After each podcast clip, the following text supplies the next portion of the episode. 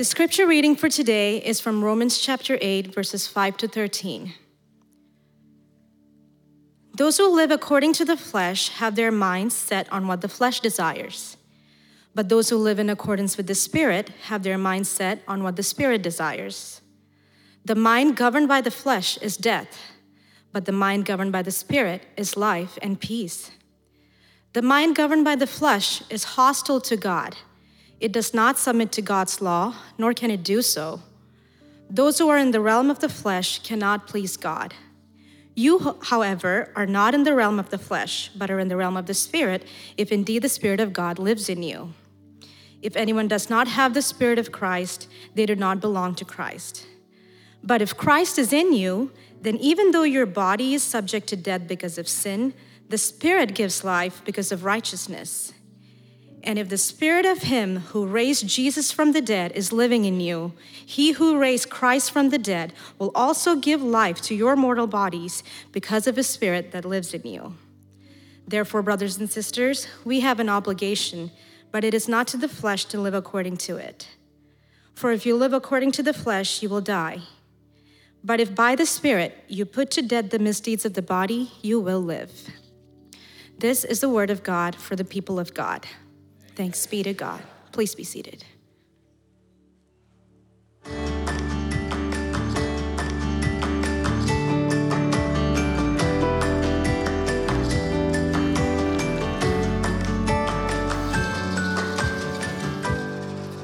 Well, good morning, everybody. So glad that you are here and to know that you've uh, joined us. A bunch of you that have joined us online this morning, welcome. We're so glad that you're with us. Before we dive into the sermon this morning, I want to share something with you guys that I'm really excited about, and it has implications for me and my family and implications for you, and that is uh, beginning May 1st. I will be going on sabbatical. Uh, the, one of the, the policies of the church for years has been that every seven years, pastors on staff at IBC are given a three month period to be away, to step out of ministry, and just to cultivate a deeper life with Jesus. And, uh, and that's coming up for me beginning May 1st. I, I tell you, looking back, um, it's been a, a, a long stretch uh, you may not know this, but in 2019, I was actually scheduled to have a year long sabbatical from my role at Dallas Seminary and my first three month sabbatical here at IBC. And instead of doing that, I became the senior pastor. And so that was a pretty intense first year. Thankfully, year two, 2020, was kind of a breeze, right? And uh, so we had this dilemma like, okay, where do we start my sabbatical clock, counting seven years. And the elders said, How about from the time that you joined our senior leadership team, which would have been in 2016? And so that brings me to year seven this year and the opportunity to step away and take some time on sabbatical. I, I heard uh, a pastor that I admire talking about his time on sabbatical, and he said, I really just needed a time just to be a Christian. And there was something about that that really resonated with me. I've been running pretty hard, pretty fast in ministry for a long time. And just an opportunity to step out, to just be a Christian, to focus on deepening my discipleship to Jesus, to focus on connecting more deeply with my family. And that really is what I'm uh, hoping for, what I'm praying for. And I would ask you to join me in praying that this would be a time that, that would deepen my discipleship to Jesus. I, am not focused on coming back a, a better, stronger leader, a better, stronger pastor. I want to come back a better, stronger disciple. And if I do, I believe I'll be a better, stronger leader and a better, stronger pastor. So, would you pray to that end? Would you pray for me as I spend time connecting more deeply with my family that sometimes winds up getting what's left over when there's not a whole lot left over? And so, would really appreciate your prayers. If you want to hear more about the plans around sabbatical, we spent some time talking about it on our Formed podcast this week, so you can download that and take a listen. But I would really appreciate your prayers. I'll be back next week to preach my last sermon, and then I'll be going on sabbatical from there. All right, as we turn our attention now to the scriptures, would you join me for a word of prayer? Father, we uh, pause now to turn our hearts, our attention to you, expectant to hear from your word. So I pray that you would uh, speak to us. God, that you would use me, empowered by your spirit in these moments ahead. That each of us would hear what it is that we need to hear today they would experience your, your challenge, your conviction, your encouragement, your hope. So we give this time to you now. Use it for your purposes and your glory. In Jesus' name, amen. I recently heard a story about a woman named Kathy who died in January of 2020 in Astoria, Oregon. She died in a warming shelter after spending her last days destitute, homeless on the streets, the cold streets of uh, Astoria, Oregon. It was a tragic story, but the story gets even more tragic when you recognize uh, what was happening with her family, that her family had spent the last four years desperately searching, trying to find Kathy. They, had uh, contacted everyone who knew her, couldn't find her. They had put out ads in newspapers. They had even hired a private detective to try to find Kathy, and yet there, were, there was no sign of her. Um, part of the reason that they had reached out to try to find her in particular was to let her know that in 2016, four years earlier, her mother had passed away. But not only to let her know that her mother had passed away, but also to let her know that her mother had left her an inheritance of $884,407. Here's the tragic end to a life lived on the streets destitute, all the while having unimaginable resources that she didn't even know that she had and she didn't know how to access. And what struck me about that story is the parallel between that and what sometimes is true of us who are followers of Jesus, who have trusted in Christ, and yet we can find ourselves living destitute spiritual lives.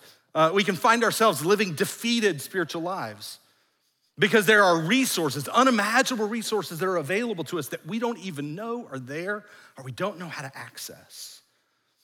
And this morning, we're going to be looking at a passage of scripture in Romans chapter 8 that tells us about those resources that are available to us through the presence and power of the Holy Spirit. Paul in this passage will say the same power that raised Jesus from the dead is alive inside of you. You have access to resources in the spiritual life through the presence and power of the Holy Spirit. Do you know that they're there? Do you know how to access them? You see, many times we live lives dominated by destructive patterns, broken relationships, crippling anxiety, hidden addictions, and just an absence of joy and meaning and purpose. We live spiritually destitute and defeated lives when all the while God's presence and power is there for us to give our lives life and peace resources for overcoming your past failures and hurts, resources to set you free from your compulsive behaviors, resources to resurrect your marriage. Our passage this morning says that the same power that raised Jesus from the dead is alive inside of you, inside of me, if we have trusted in Christ. So, how do we live into that reality? We are in this series over the course of the Easter season called Never the Same. And it begins just with the recognition that it's easy for us to find ourselves living disenchanted lives, that we find ourselves not exactly who we wanted to be, not exactly where we wanted to be, that things haven't turned out exactly the way that we thought that they would. And we can live in that place of feeling stuck, feeling dispirited, feeling disenchanted. And yet, at the heart of the Christian story is an event that, if it happened, has the power to change everything. That if the tomb is empty, then anything is possible. If the tomb is empty, there is a power at work in the world that, that can change things, change your life, change your future, change your destiny, change the world. And we're talking here in Romans chapter 8 about how we access that power in our lives. This morning, we're going to be talking about the idea of what it means for us to live lives, Paul says, governed by the Holy Spirit. Now, if you're uh, new around church, you're, you're new to Christianity, you're just checking this out, you, you hear us talk about the Holy Spirit, and that may sound strange and odd, and you're not quite sure what to make of it. Well, at the heart of the Christian story is the belief that at the, that the, the center of everything, the center of all reality is a relationship Father, Son, Holy Spirit, one God in three persons. And here in Romans chapter 8, you see all three persons of that triune God at work Father, Son, Holy Spirit. But the Bible teaches that the Holy Spirit is the personal, empowering presence of God. And that those of us who have trusted in Jesus, the Spirit comes to take up residence in our lives with us everywhere we go. And this morning, looking at this passage, we're going to talk about how we walk by the Spirit, how we live lives governed by the Spirit. Last week, we looked at verses one through four of Romans chapter eight, this powerful truth about what's true, that there is no more condemnation for those who are in Christ Jesus. Why it's true, for the law of the Spirit who gives life has set you free from the law of sin and death. How it's true, for what the law was powerless to do, God did by sending his son to be a sin sacrifice. And then in verse four, what all of this is true for, and we see there in verse four, in order that the righteous requirements of the law might be fully met in us, who do not live according to the flesh, but according to the Spirit. That all this, the purpose of all this is to enable us to live into God's expectations and desires for our lives, to live in that righteousness of God. And now we see Paul go into how that plays out in our lives. And as we look through this passage, I, just want you to observe with me. Paul talks about, about um, two kinds of people, he talks about two frames of mind, and he talks about two forms of life. Two kinds of people, two frames of mind, two forms of life, and puts it before us to say, You choose. Which kind of person do you want to be? Which frame of mind do you want to embrace? Which form of life do you want to embody? You choose. Listen to what Paul says, beginning of verse 5. Those who live according to uh, those who live according to the flesh have their minds set on what the flesh desires. But those who live according to the Spirit have their mind set on what the Spirit desires. The mind governed by the flesh is death, but the mind governed by the Spirit is life and peace. The mind governed by the flesh is hostile to God. It does not submit to God's law, nor can it do so. Those who are in the realm of the flesh cannot please God. You, however, are not in the realm of the flesh, but in the realm of the Spirit, if indeed the Spirit of God lives in you. And if anyone does not have the Spirit of Christ, they do not belong to Christ. But if Christ is in you, then even though your body is subject to death because of sin, the Spirit gives life because of righteousness. And if the Spirit of Him who raised Jesus from the dead is living in you, He who raised Christ from the dead will also give life to your mortal bodies because of His Spirit who lives in you. Therefore, brothers and sisters, we have an obligation, but it is not to the flesh to live according to it. For if you live according to the flesh, you will die. But if by the Spirit you put to death the misdeeds of the body, you will live. So, Paul, through this whole section, talks about two kinds of people those who live according to the flesh and those who live according to the Spirit. Paul here is, is describing uh, on the one hand, the, the, uh, the, unbeliever and the believer, the, the regenerate and the unregenerate, those who have trusted in Christ and those who have not trusted in Christ, those who live by the Spirit and those who live by the flesh. When Paul talks about flesh here, he's not talking about our physical bodies, but he's talking about this life orientation, the basic orientation of the life of anyone who's not trusted in Christ. This basic orientation to live for themselves. That when Paul uses flesh, one scholar says it's the outlook oriented toward the self. It's life that's all about me, me, me. It's those uh, animalistic kinds of appetites and, and desires inside every one of us for our own sense of satisfaction and pleasure. It's that orientation that we have towards my power, my control. It's life that's all about me, me, me. And this is the basic operating system of all of us who, before our, our coming into faith in Christ. And yet, Paul also knows that those of us who are in Christ, who have the Spirit in our lives, can easily find ourselves pulled back to a life lived under the domination of the flesh. That we can find our lives lived, turned in upon ourselves. Two kinds of people which one do you want to be? You see, the, the basic problem with life in the flesh is that we love the things that we ought to hate and we hate the things that we ought to love. Right? There are things in our lives that, uh, according to God's desire and intention for us, we ought to hate and yet we love them. And things that, according to God's desire and intention, we ought to love, but we reject them, we turn from them, we hate them.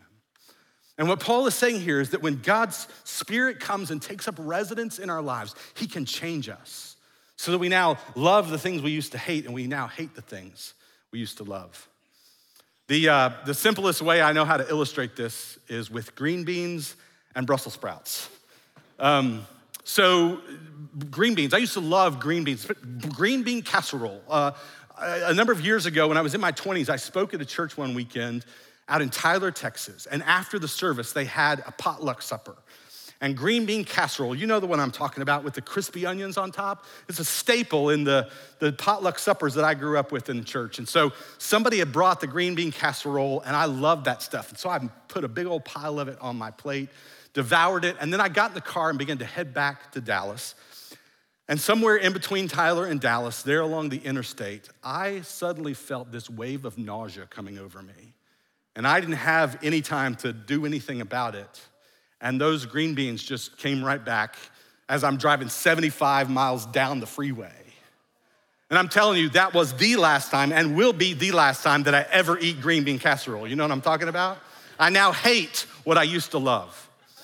But then there's Brussels sprouts. When I was a kid growing up, my dad would eat Brussels sprouts, and I just thought these are the most disgusting thing imaginable. They were like the texture of them and the smell, the smell was awful. My dad would get frozen Brussels sprouts and he would cook them in the microwave, and the whole house would just smell like the smell of Brussels sprouts. And we had this, this really just bad microwave that, that the, if the door was closed on the microwave, the microwave was on. The only way to turn the microwave off was to open the door. You had to crack the door. You can come to my house even to today, and sometimes you'll find the door is cracked. I think it's because some of us lived for years with that microwave, that if the door was closed, it was on. So my dad gets his Brussels sprouts one night, puts them in the microwave, closes the door, goes in the other room, and gets distracted and forgets about his Brussels sprouts. And they caught on fire in the microwave. I mean, Brussels sprouts, microwave Brussels sprouts smell bad enough by, their, by themselves, but then catch them on fire, it was awful. It was awful. I thought that's the most disgusting. And now I've become my dad. I love Brussels sprouts. Roasted with a little balsamic glaze. Oh, I love these things, right? I now love what I used to hate.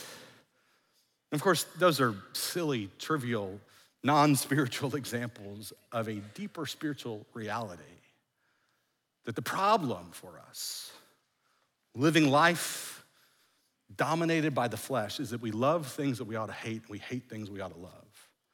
But over time, the Spirit works in our lives to teach us to love the things we used to hate and to hate the things we used to love. As Christians, we continue to struggle with sin. We continue to struggle with old patterns of behavior.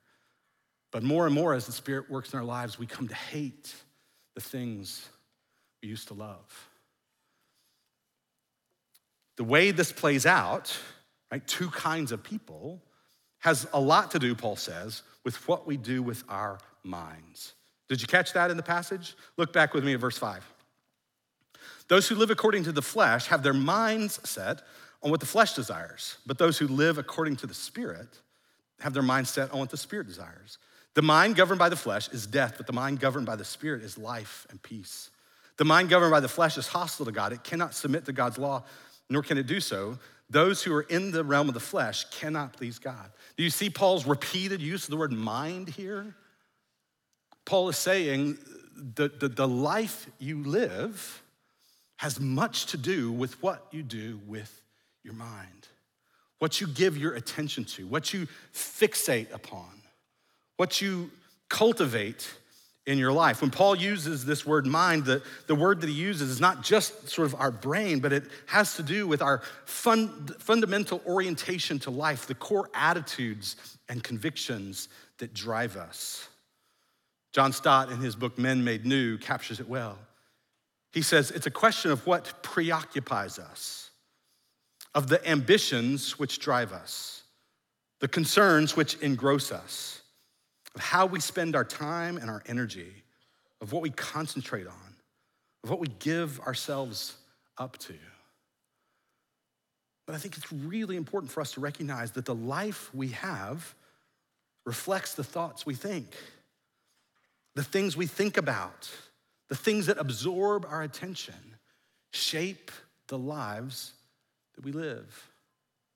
So we need to be very careful to examine what we give our minds to. Paul says you can give your mind to the things of the flesh, or you can give your mind to the things of the Spirit. So, what preoccupies you? What ambitions drive you? What concerns engross you? How do you spend your time and energy? What do you concentrate on and give yourself up to? I've said before, I'll say it again here. We must pay attention to what we pay attention to as though our lives depended on it, because they do. The kind of life that we live, Paul says, is dependent on what we give our attention to. So, two kinds of people, two frames of mind that give rise to two patterns of life. Look back at what Paul says there in verse six. He says, The mind governed by the flesh is death, but the mind governed by the spirit is life and peace. And when Paul says here, the mind governed by the flesh is death, I think that he's talking about more than just the end result, more than just the destiny of those who live a flesh dominated life. I think he's saying this way of life is slowly killing you, it's choking the life out of your soul. It's living in that spiritual destitution and defeat. It's being dominated by patterns of thinking and patterns of behaving and patterns of relating that lack life, that lack joy, that lack contentment, that's slowly choking the life out of you. This is where the mind of the flesh leads to a, a death like way of life. Paul talks about the way in which this expresses itself, what the, the, the, manifestations, the deeds, the acts of the flesh look like over in Galatians. In Galatians, he discusses this, this uh, tension between flesh and spirit there, and he describes the, the form of life that the flesh gives rise to. He says in Galatians 5 19 through 21, the acts of the flesh are obvious sexual immorality, impurity, debauchery, idolatry, and witchcraft hatred, discord, jealousy, fits of rage, selfish ambition, factions, envy, drunkenness, orgies, and the like. Now, I hope you don't hear that list and think, well, I haven't practiced witchcraft in a while and I haven't showed up to an orgy lately, so I'm doing okay. Paul's list is not intended to be exhaustive, but he's giving here examples of the the form of life, the pattern of life that the flesh gives rise to. And when you look in detail at this non exhaustive list, you find this pattern that is really uh, the, the outlook oriented toward the self, the life dominated by the flesh, that kind of comes into two categories the selfish desire for control and power, and the selfish desire for pleasure. And so suddenly we have to examine our lives a little deeper and say, does anybody struggle with the selfish desire for control or power or selfish desire for pleasure? It's been really interesting for me as I've gotten closer and closer to this sabbatical, um, beginning to actually see something of the spiritual discipline that's part of this. You know, for, for a while, approaching this, it was like, oh, I'm so excited. I'll get to take a break. I'll get to rest. I'll get to be with my family. And so all the positives were what I was really just excited about. The closer it's gotten, the more I've come to realize that means I have to relinquish the illusion of control. Now, I know you guys are gonna be in really great hands while I'm gone. Our leadership team, our elders, our preaching team, and some trusted friends that are gonna fill the pulpit. But, but for me as a pastor, just to recognize, I gotta be able to release it and walk away and trust God with it. And I found that's a lot harder to do than just playing out in my imagination. To actually do that is, in fact, a, a spiritual discipline because I have a tendency to be turned in on myself and have a selfish desire for control. Anybody else be able to recognize the way in which these patterns of selfish desire for control and power or selfish desire for pleasure play out in your lives? This is life governed by the flesh. But Paul talks about the contrast to a life governed by the Spirit. Back in verse six, he said, um, uh, the mind governed by the Spirit is life and peace. Life and peace. Um, these are two really rich New Testament words life, Zoe. This is in contrast to the term that, that also means life, gets translated life, the word bios, from which we get our word biology or biological. That is biological life, your heart beating, your lungs breathing. But Paul doesn't talk about that kind of life. He talks about Zoe, this rich, full, abundant, succulent kind of life that Jesus came to bring. Jesus said, I've come that they might have life and have it to the full. And Paul says here that a mind governed by the Spirit is life and peace. Another rich biblical word that, that talks about not just absence of hostility between people, but, but wholeness, harmony, flourishing, delight, peace with God, with others, with yourself, with the world. Paul says, a mind governed by the Spirit is life and peace. John Stott suggests that more people would passionately pursue a life of holiness if they realized that the path to holiness was also the path to life and peace. But that we don't realize that, that, that there is no other path to life and peace except in the pursuit of the life of holiness. And this is what Paul gets to further on in, in this passage down at the bottom in verse 12 and 13. Verse 12, therefore, brothers and sisters, we have an obligation, but it's not to the flesh to live according to it. For if you live according to the flesh, you will die. But if by the Spirit you put to death the misdeeds of the body, you will live. Paul talks about killing the sin that so easily entangles us, putting to death the misdeeds of the body. The old Puritan writer John Owen said, Be killing sin or it will be killing you. And this is so true. Be killing sin or it's going to be killing you. It's going to be choking the life out of you. And so, if we want to experience life and peace, we must pursue the path of holiness and be doing battle with sin in our lives. And yet, please note what Paul says. He says, It is by the Spirit that we put sin to death in our lives that we cannot overcome sin. We cannot overcome the flesh by means of the flesh, in our own power, in our own strength, through our own ability. It is the recognition, rather, that we desperately need a power outside of ourselves that's stronger than ourselves, that's stronger than our sin, to come in and empower us to kill sin in our lives. It is the power of the Spirit. Resources available to us that we have to learn are there and how to access. And so, how do we live with a mind governed by the Spirit? Right? If there's two kinds of people and two frames of mind and two patterns of life, Paul says, you choose. How do we choose life in the Spirit?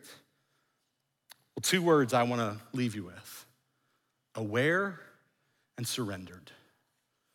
Aware and surrendered.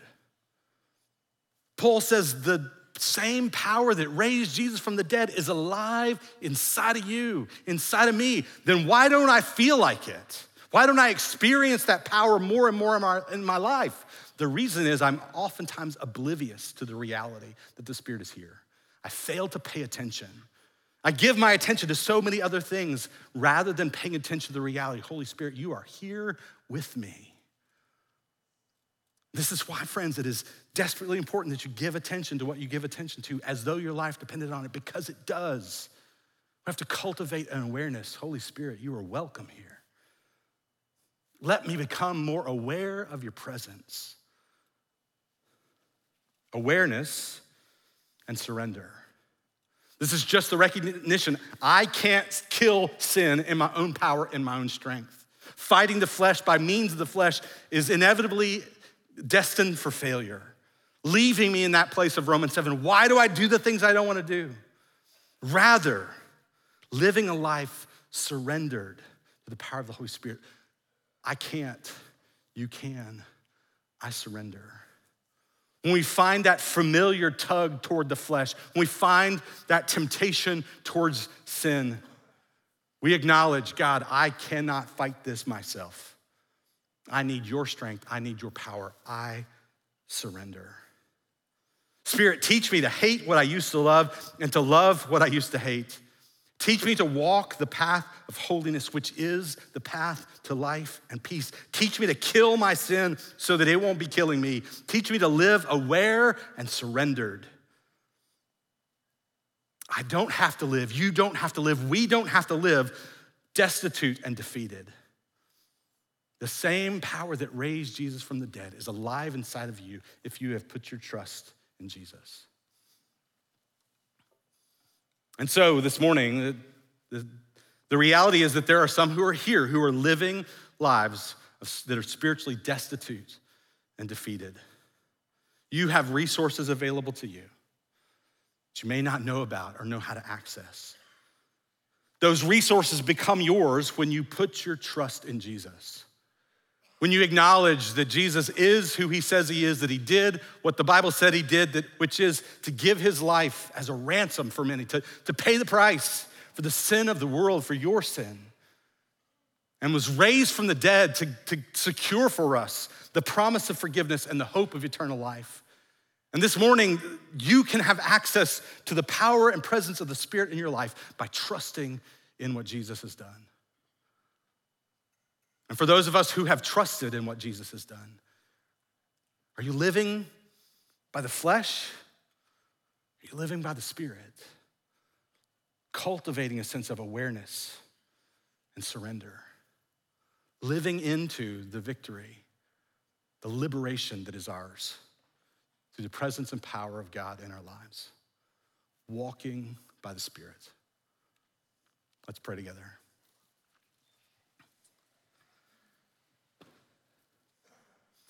Father, I pray that in these moments of response, each of us would examine our own hearts before you. To see, Lord, if there be anything in our lives that we need to, to bring before you this morning. God, I pray that if there are if there are people who are watching online or who are here in the room this morning who have never placed their trust in Jesus, that today might be the day that they would say, Jesus, I, I trust you, I believe. I want your presence, your power in my life. I want the promise of forgiveness and the hope of life, both now and for eternity. I trust you. And God, if there are any here who have trusted in Christ, but whose lives are being dominated by the flesh, God, would you bring conviction to our hearts? Would we confess the reality of our sin? Lay it before you, knowing that we would be met with your grace and your forgiveness and the power of your Spirit to live in freedom and in victory. We need you desperately. We pray all this in the name of Jesus.